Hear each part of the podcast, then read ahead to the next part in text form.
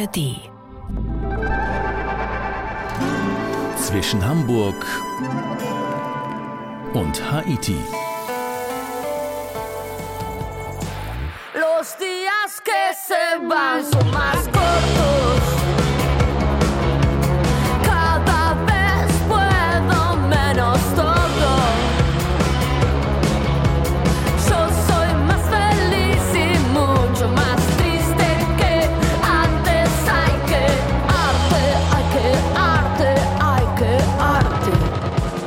Argentinien, Patagonien, Feuerland, Abenteurer Herzens schlagen da höher. Es gibt viel Platz für Reisefantasien. Wir sind heute inzwischen Hamburg und Haiti in Argentinien. Und weil das Land so riesengroß ist und so, so viele Möglichkeiten bietet, suchen wir uns heute einmal zwei Themen heraus und vielleicht später ja noch einmal mehr. Wir sind bei den Yaganen, den Ureinwohnern Südfeuerlands. Wir schauen auf deren Geschichte, die natürlich auch eine der Kolonisierung ist. Und wir sind in Esquel, einer patagonischen Bergstadt, in der heftig gegen den Goldabbau protestiert wird.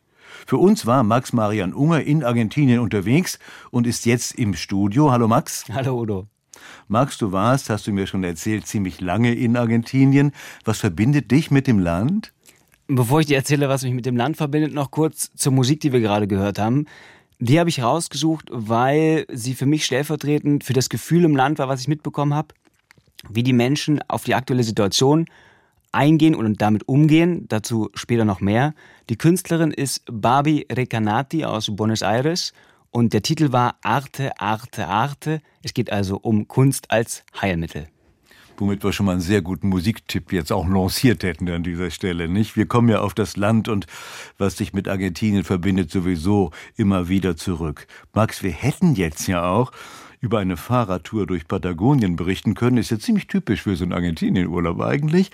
Du aber wolltest was anderes, gerne in die Tiefe gehen, in die Geschichte eintauchen. Kann man Argentinien, zumindest Feuerland, erst verstehen, wenn man die Geschichte der Indigenen, der Jagan kennt? Also mein Eindruck war definitiv, als ich ankam auf Feuerland in Ushuaia, diese scheinbar unberührte Natur, dieses Lebensumfeld, was mir total neu war. Nachdem ich die Geschichte der Jagan kennengelernt habe, auch mit einem, wie wir später noch hören, gesprochen habe, habe ich gemerkt, dass es schon wichtig ist für das Verständnis vor Ort, um mitzubekommen, was für ein Geist dort herrscht, beziehungsweise auch, weil die Jagan schon vor 10.500 Jahren da gesiedelt haben, lange bevor Europäer nach Feuerland, nach Südamerika kamen und da besiedelt haben. Finde ich also ganz wichtig, denn heute ist diese Kultur nicht mehr so sichtbar und ja, aus meiner Sicht ist es wichtig zum Verständnis. Wir reden heute über Argentinien, wir berichten aus Argentinien, aber sag mal, gibt es überhaupt das Argentinien oder sind nicht die Landesteile viel zu unterschiedlich, viel zu groß auch, um ein gemeinsames Nationalgefühl zu haben? Ja und nein, würde ich sagen. Nochmal kurz zum Einordnen. Also ich war in Argentinien fünf Monate unterwegs, von ganz im Süden, von Ushuaia bis in den Norden an die Grenze zu Bolivien.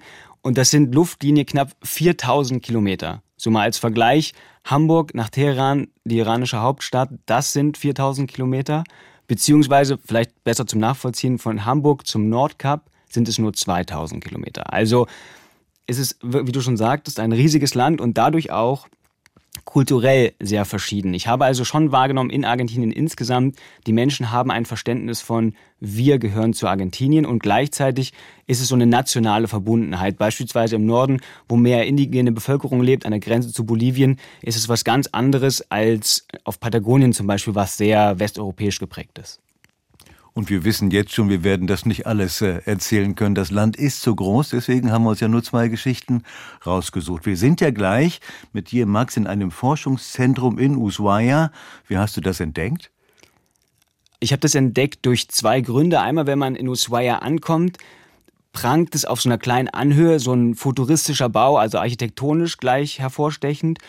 Und dann habe ich während meiner Zeit in Ushuaia eine wissenschaftliche Mitarbeiterin kennengelernt, die da in dem Zentrum arbeitet und die mich auf die Spuren der Jagan geführt hat. Man muss nur ein bisschen Zeit haben und warten, dann ergeben sich die Geschichten schon, nicht ganz genau. Dann jetzt mit Max Marian Unger zum Beagle-Kanal und zur Geschichte der Jagan.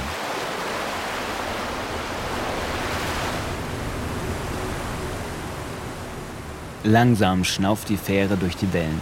Die Gischt spritzt gegen den Metallbauch des Schiffes und treibt den Blick zum Ufer, nach Feuerland. Seicht fällt die Küste ins aufgewühlte Meer. Rau scheinen die hohen Berge, die gleich dahinter in den Himmel ragen, grau und groß. Gedrungene, vom Wind gebeugte Bäume wogen in moosgrünen Wellen an sie heran. Weiter oben ergießen sich mächtige Gletscherzungen zwischen ihre kahlen, teils schneebedeckten Gipfel. Kalt pfeift der Wind hinunter zur Stadt, nach Ushuaia, die direkt am Beagle-Kanal liegt, hier am südlichsten Zipfel Argentiniens. Auf einer Anhöhe blickt ein futuristischer Bau in Lehmgelb auf das Meer. Er sieht aus wie eine Mondstation aus den 70ern. Cardic, das südlichste interdisziplinäre Forschungszentrum der Welt. Abgesehen von den Basen in der Antarktis, die in engem Kontakt mit dem Zentrum stehen. Anabutu ist gerade von einem ihrer letzten Ausgrabungsprojekte auf einer kleinen Insel im Beagle-Kanal zurückgekehrt. Seit Jahren forscht die 42-jährige Archäologin und Ethnologin im Süden Feuerlands zur ursprünglichen Kultur. There are traces of Chagan people from many millennia uh, ago um, in these territories. In diesen Gebieten gibt es Spuren vom Volk der Yagan aus der Zeit vor vielen Jahrtausenden. Das ist eine der einfachsten, aber stärksten Schlussfolgerungen meiner Ausgrabungen. Vor etwa 9000 Jahren begannen sie, sich in diesen Gebieten rund um den Beagle-Kanal niederzulassen. Auf den Inseln nahe Kap Horn im Süden, auf der Insel Navarino, die heute zu Chile gehört, an der Südküste und an der Nordküste des Beagle-Kanals, die heute zu Argentinien gehört. Damals waren die Staaten noch nicht so wichtig und der Kanal keine geopolitische Barriere, im Gegensatz zu heute. Er war wie eine Straße, auf der sich die Indigenen trafen und von einer Siedlung zur anderen reisten. Und das ist etwas ganz Erstaunliches. Diese Menschen bewohnten Orte, die heute nur noch schwer zu erreichen sind. These people inhabited places that now are really hard to get there. Vor 10.000 Jahren ist Feuerland noch mit dem Festland Patagonien verbunden und wird erst 1000 Jahre später durch den Anstieg des Meeresspiegels zur Insel. In dieser Zeit leben fünf indigene Stämme auf dem Archipel. Die Seenomaden unter ihnen, die Yagan, was so viel wie menschliches Wesen oder wir bedeutet, sind perfekt an ihre Umwelt angepasst. Nackt suchen sie im Wasser nach Muscheln, jagen Seelöwen, mit deren Fett sie sich gegen die Kälte einreiben und manövrieren spielerisch in kleinen Rindenkanus aus antarktischer Scheinbuche durch die eiskalten Gewässer. So unbekannt sie den meisten Menschen außerhalb Argentiniens sind, so eng ist ihre Geschichte mit der Europas verwoben. Auf der Suche nach Rohstoffen und Einflussbereich kommen Kolonialisten und Eroberer nach Feuerland. Im 16. Jahrhundert der Portugiese Ferdinand Magellan, im 19. Jahrhundert der englische Kapitän Robert Fitzroy mit Charles Darwin an Bord. Bis zu ihrem Eintreffen leben die Yagan unkontaktiert, frei und bescheiden. Während wir an Land ruderten, trafen wir auf ein Kanu mit sechs Feuerländern. Diese waren die jämmerlichsten und elendsten Geschöpfe, die ich je gesehen habe. Ihre Haut war fettig und schmutzig, ihr Haar verwirrt, ihre Stimme misstönend und ihr Minenspiel heftig und ohne Würde. Wir stellen oft Vermutungen an, was für ein Vergnügen die weniger begabten Tiere genießen können. Mit viel größerem Recht kann man diese Frage in Bezug auf diese Barbaren stellen. In einem der Labore des Forschungszentrums von Anabuto hebt eine Technikerin vorsichtig Reste fossiler Steinkohle auf eine Waage. Sie katalogisiert die Funde des Ausgrabungsprojektes auf der kleinen Insel im Beagle-Kanal, die von Anabutu und ihrem Team untersucht wird.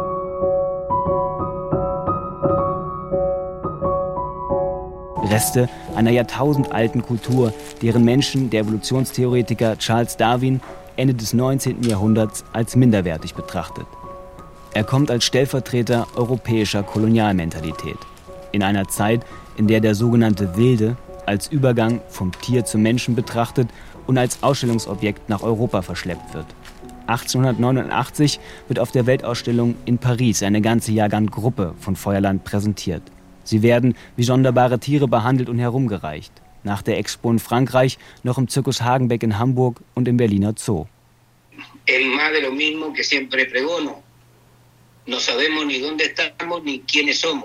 Es ist, wie ich immer sage, mehr vom Gleichen. Wir wissen nicht, wo wir herkommen und wer wir sind. Das ist die Ursache für diese Probleme. Die Geschichte der Menschheit ist eine Spirale, die sich ständig wiederholt. Und wenn wir nichts tun, um zu verhindern, dass sich das Geschehene wiederholt, wird es genau das tun.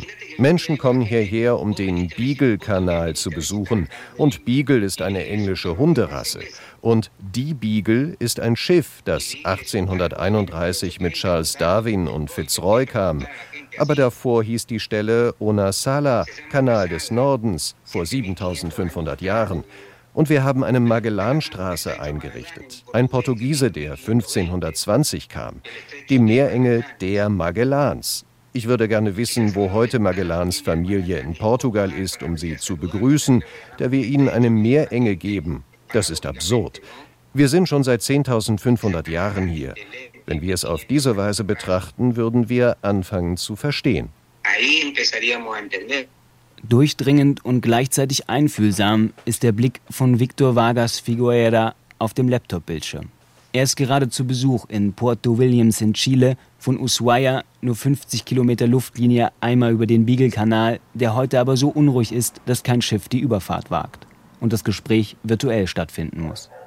Vargas, der eigentlich in Ushuaia lebt, ist einer der noch lebenden Nachkommen des Yagan-Volkes. Heute leben noch ungefähr 350 von ihnen in zwei Communities. Eine in Ushuaia, eine in Puerto Williams. Der 53-jährige Figueira forscht zu seinem Volk, hält Vorträge, ist Repräsentant einer Geschichte, die von Gewalt und Vertreibung, von Völkermord erzählt.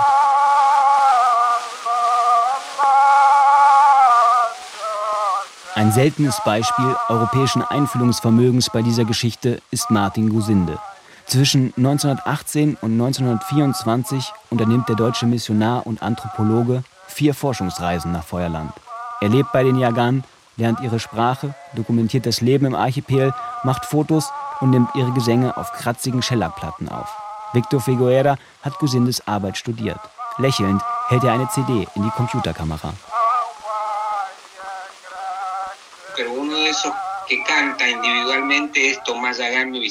Einer derjenigen, die einzeln singen, ist Thomas Jagan, mein Urgroßvater, der in dieser Aufnahme zu hören ist. Für mich war es bewegend, als ich die Audios des wachsamen Gesangs meines Urgroßvaters in dieser Zeremonie fand. Ich war den Tränen nahe. Diese ernsthafte Forschung, die nicht auf eine Krone reagierte, die kein Seelöwenjäger, kein Otterjäger und kein Goldgräber war, berührt mich.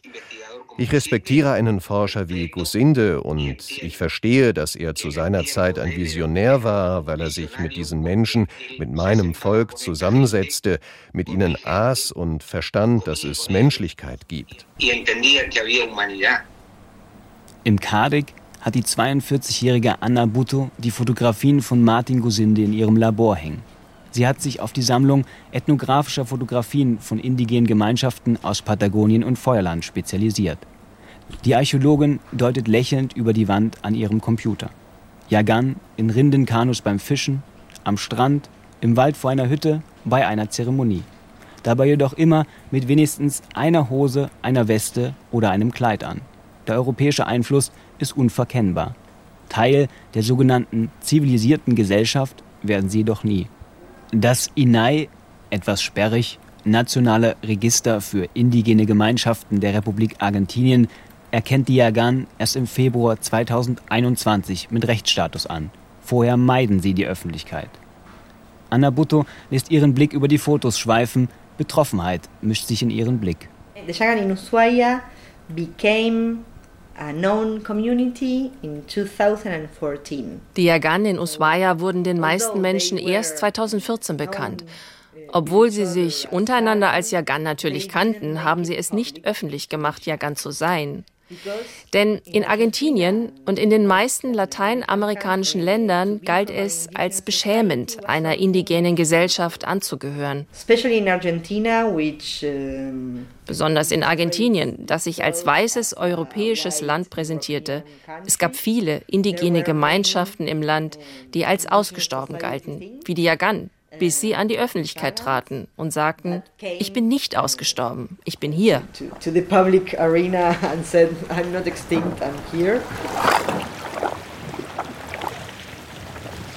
Von der Anhöhe aus, auf der das Forschungszentrum steht, kann man einmal über den Beagle-Kanal bis nach Chile schauen.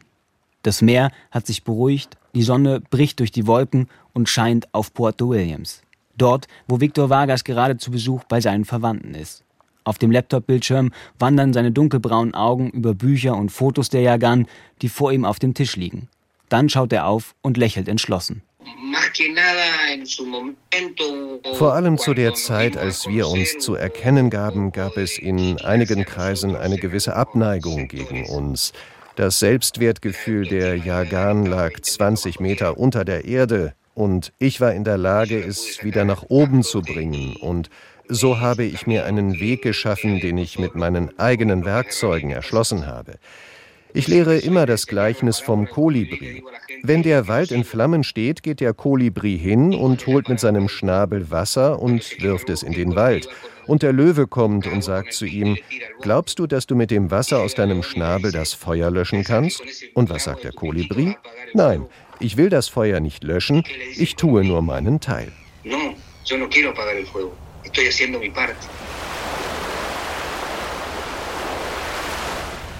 Und so verlässt man Feuerland wieder, mit einem staunenden Blick nach außen, hin zur Natur und einem fragenden Blick nach innen. Dabei Martin Gusinde aus dem frühen 20. Jahrhundert in den Ohren, der heute nicht minder aktuell ist.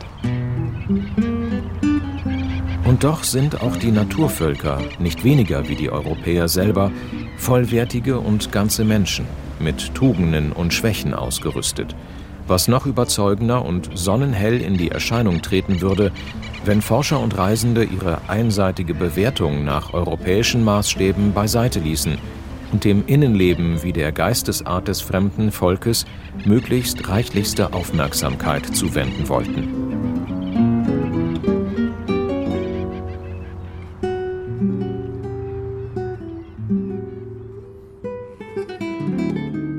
Der staunende Blick auf Feuerland. Max, was hast du dann mit diesem staunenden Blick gemacht? Wie und wohin bist du weitergereist?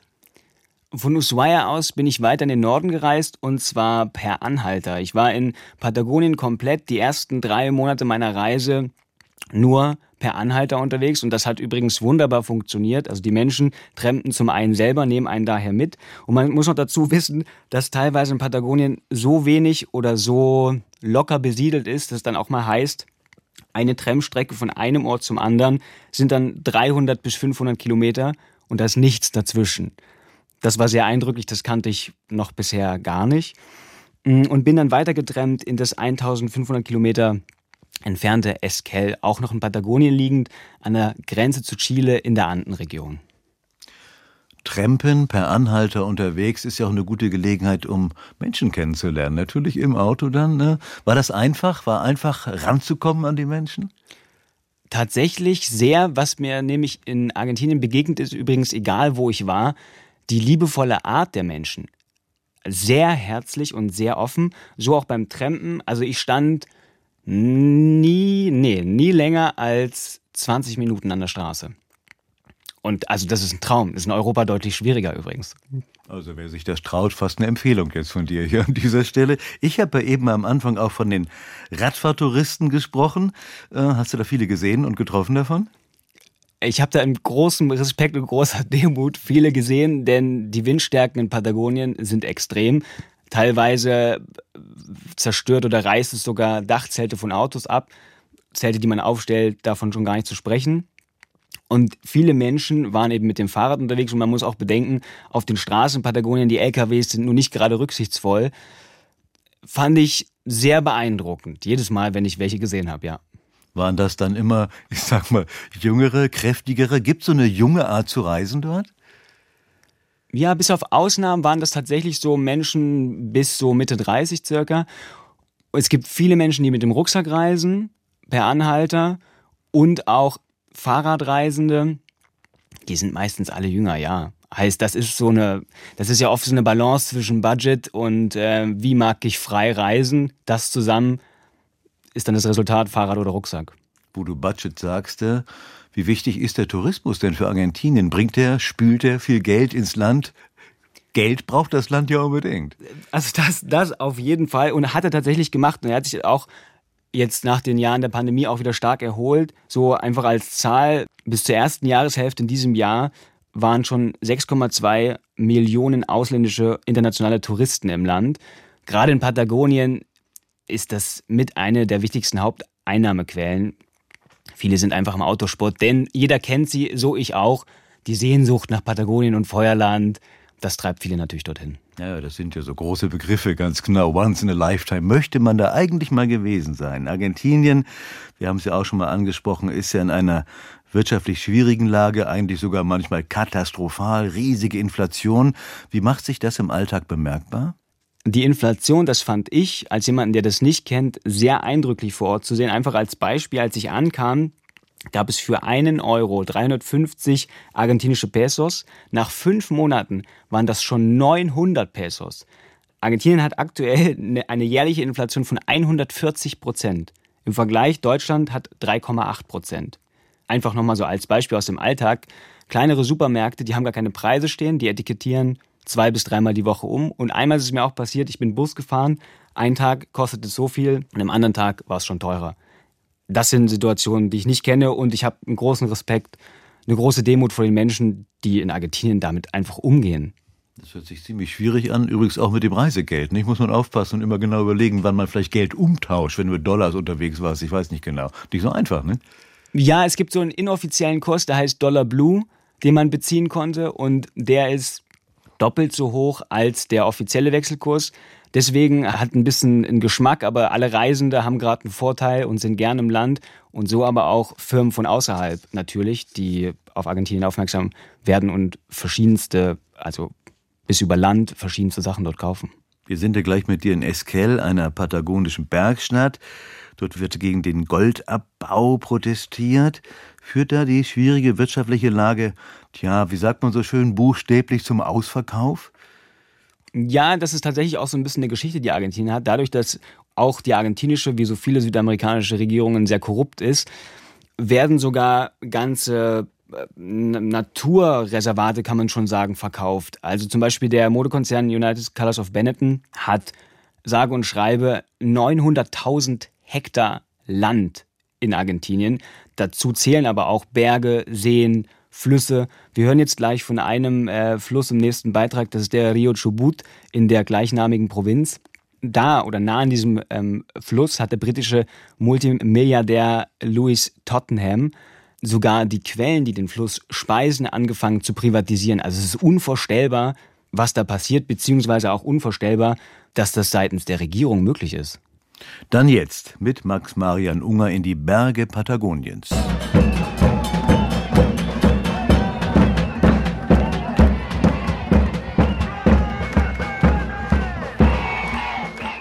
No a la Mina, Nein zur Mine, steht auf dem Banner, das von einer Straßenseite zur anderen reicht.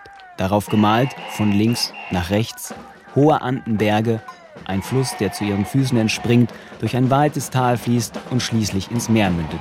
Ein Wal taucht gerade aus dem Wasser auf. Das Banner vor sich hertragend haben sich mehrere tausend Menschen versammelt und ergießen sich als Protestzug durch die Innenstadt. 20 Jahre Widerstand ist auf den Fahnen zu lesen, die an Kinderwagen, Rollstühlen und Skateboards vorüberziehen. Die 32-jährige Marianella Herrera steht am Straßenrand. All Chubut has uh, the water supply of from Rio Chubut. Ganz Chubut hat die Wasserversorgung aus dem Rio Chubut, der ein Fluss ist, der die ganze Provinz von Westen nach Osten durchquert. Er ist unsere Hauptwasserquelle.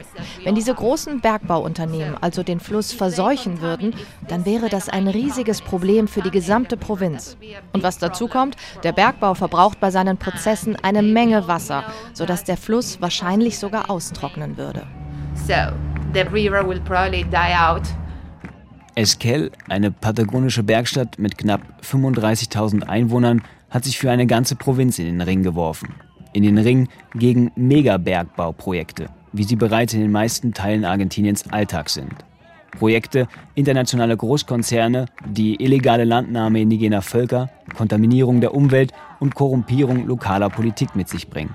Chubut, nur ein Drittel kleiner als Deutschland, ist eine der wenigen argentinischen Provinzen, die zumindest bisher noch frei von Megabergbau ist. Dank der Menschen auf der Straße, die in diesem Moment am Rathaus vorbeiziehen.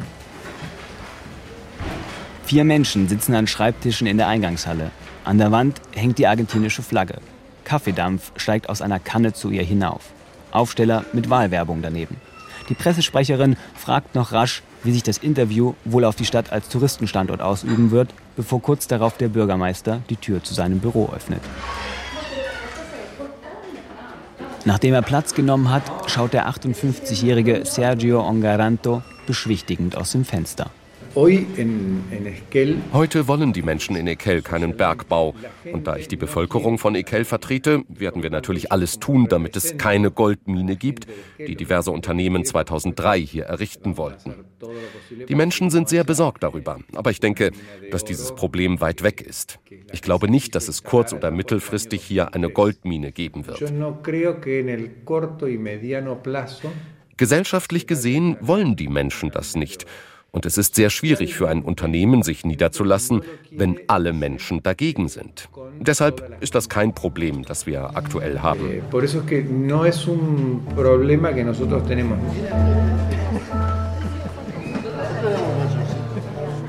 Ellos dicen eso cuando están en campaña electoral. Nun, das sagen sie im Wahlkampf. Aber in Wirklichkeit drängen sie darauf, dass der Megabergbau ermöglicht wird. Die nationale Regierung verkauft das Esquel-Projekt aktuell für das Jahr 2030. Das heißt, auf der einen Seite sagen sie Nein, aber auf der anderen Seite verkaufen sie den Bergbaustandort Esquel auf internationalen Rohstoffmessen. Da wird klar, dass die einzige Garantie dafür, dass der Megabergbau in der Provinz nicht zugelassen wird, die Menschen auf der Straße sind. Denn das Mineral ist immer noch da und die Regierung setzt weiterhin auf den Bergbau als devisenbringendes Geschäftsmodell. Es ist also nicht so, dass sich das etwas geändert hat und wir zu Hause bleiben und uns amüsieren können.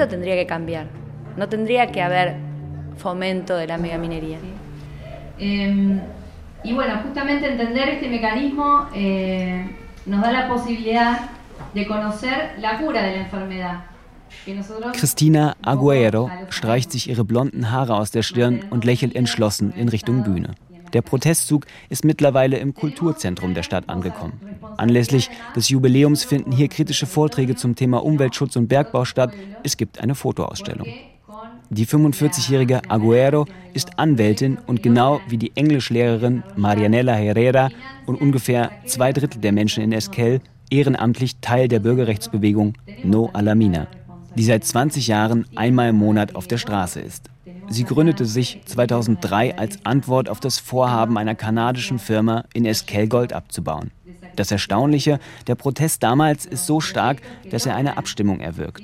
Die erste und seitdem einzige direkte Volksabstimmung in Argentinien. Hier in einer kleinen Bergstadt in den patagonischen Bergen. Die 80-jährige Marta Sahores ist damals Chemieprofessorin an der Universität Esquel. Sie klärt die Menschen fachlich über die Kontaminierung auf und initiiert den Protest. Jetzt steht sie vor der Fotoausstellung und deutet lächelnd auf die Bilder.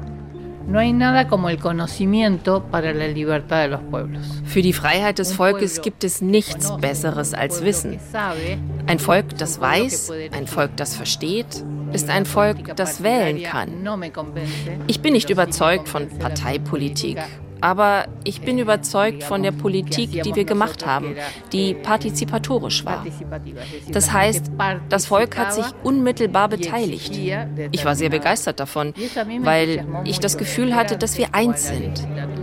Und so gingen wir zum Stadtrat und forderten die Volksabstimmung. Nun, wir bekamen den Termin für das Plebiszit und das Volk stimmte mit 81 Prozent der Stimmen für Nein. Y bueno, y la población dijo no con el 81%. Die 80-jährige Sahores, die 20 Jahre jünger wirkt, ist auch heute weiterhin aktiv, übergibt die Planung aber mehr und mehr in die Hände von Marianella, in die Hände einer neuen Generation. Eine Generation, die es in Zeiten verhärteter politischer und religiöser Ansichten und dem spaltenden Beharren darauf nicht leicht hat, einen neuen Weg zu finden. Die 32-jährige Herrera steht in der Eingangstür des Kulturzentrums und deutet die Hauptstraße hinunter. Have you seen the mountains over there? Those are the mountains where the mega mining would be. Hast du die Berge dort drüben gesehen? Das sind die Berge, in denen der Megabergbau betrieben werden würde. Die, die du direkt dort sehen kannst. Was die Entfernung angeht, wäre es also unmittelbar. Kleinere Differenzen und kleinere Probleme beiseite zu lassen, ist der Schlüssel, um sich auf das größere Problem konzentrieren zu können, gegen das wir kämpfen, nämlich den Megabergbau. Das ist die einzige Möglichkeit, wie wir gegen die großen Unternehmen gewinnen können, die viel Geld und ein großes Interesse an unseren natürlichen Ressourcen haben. Wenn wir nicht geeint sind, werden sie uns auch nicht geeint sehen und dann mit ihren Projekten in die Provinz kommen. If we are not united, they won't see us united also, and they will come to the to the province with their projects. Zum Abschluss des Protestjubiläums besucht die Bewegung den Berg, den sie so stark verteidigt. Nach vier Stunden Aufstieg auf knapp 2000 Höhenmeter liegt einem Esquel rechte Hand zu Füßen. So unmittelbar, dass das Kulturzentrum unten in der Stadt klar zu erkennen ist. Der Himmel ist wolkenlos. Der Blick schweift weit über mächtige, teils schneebedeckte Gebirgsketten der Anden. Seen und Flüsse spiegeln sich azurblau in der Sonne. Die Gruppe, Marta Sahoris, Cristina Aguero und Marianela Herrera in der ersten Reihe, hat sich an einer Felskante versammelt und schaut linker Hand auf ein riesiges Hochplateau etwas unterhalb. Fahrspuren sind darauf zu erkennen. Der Bergführer und Umweltaktivist Nahuel Nisechi macht eine ausladende Handbewegung. Was wir hier sehen können, sind all die Straßen, die noch aus den Jahren 2002 bis 2003 übrig geblieben sind, wo sie all die Probebohrungen gemacht haben. Diese ganze Oberfläche wäre heute weg. Ein riesiges Loch wäre im Boden, mindestens drei oder vier Fußballstadien groß. Hier oben ist einem das Bestreben, die Natur zu schützen, vollkommen verständlich. Und dennoch bleibt die Frage, was der Ausweg ist, in einer Welt, in der Metalle in jedem Handy stecken. Etwa kein Gold abzubauen? Wir haben eine Reihe von Lösungen vorgestellt. Eine zum Beispiel aus dem letzten Watch Mining Bericht aus Kanada, wo berichtet wird, wie viel Gold verbraucht wird. Wenn wir Gold für die Technologie brauchen, sind das 4% dessen, was aktuell weltweit abgebaut wird.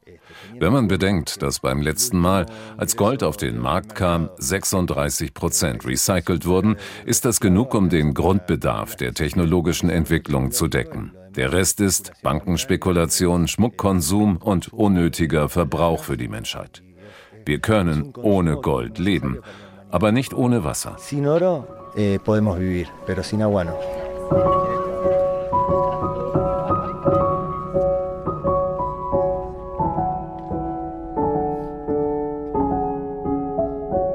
Wir können ohne Gold leben, aber nicht ohne Wasser. Das bleibt hängen. Max, wir haben jetzt einen sehr kritischen, journalistischen Blick mit dir auf Argentinien geworfen. Welche Reiseempfehlung gibt es noch von dir? Hm, Ich bin ein bisschen zwiegespalten. Also ich möchte es sehr gerne empfehlen. Es ist einfach traumhaft und gleichzeitig ich werbe für einen, wenn man so möchte, achtsamen Tourismus, wenn man nach Argentinien, nach Patagonien, nach Feuerland reist. Südfeuerland, Ushuaia, die Nationalparks dort, ein ganz toller Ort. Und noch eine Empfehlung ist in Patagonien El Chaltén und bitte da sehr achtsam in diesem Ort sein. Es ist ein wundervoller Fleck Erde. Wir bleiben achtsam, gute Empfehlung, finde ich richtig so. Wir haben ein bisschen was von Argentinien kennengelernt, ein bisschen Patagonien, Feuerland. Von und mit Max Marian Unger. Max, ich danke dir. Sehr gern. Und das war auch zwischen Hamburg und Haiti mit Udo Schmidt. Zum Haiti-Team gehören Jürgen Kopp und Christoph van der Werf. Los días que se van son más cortos.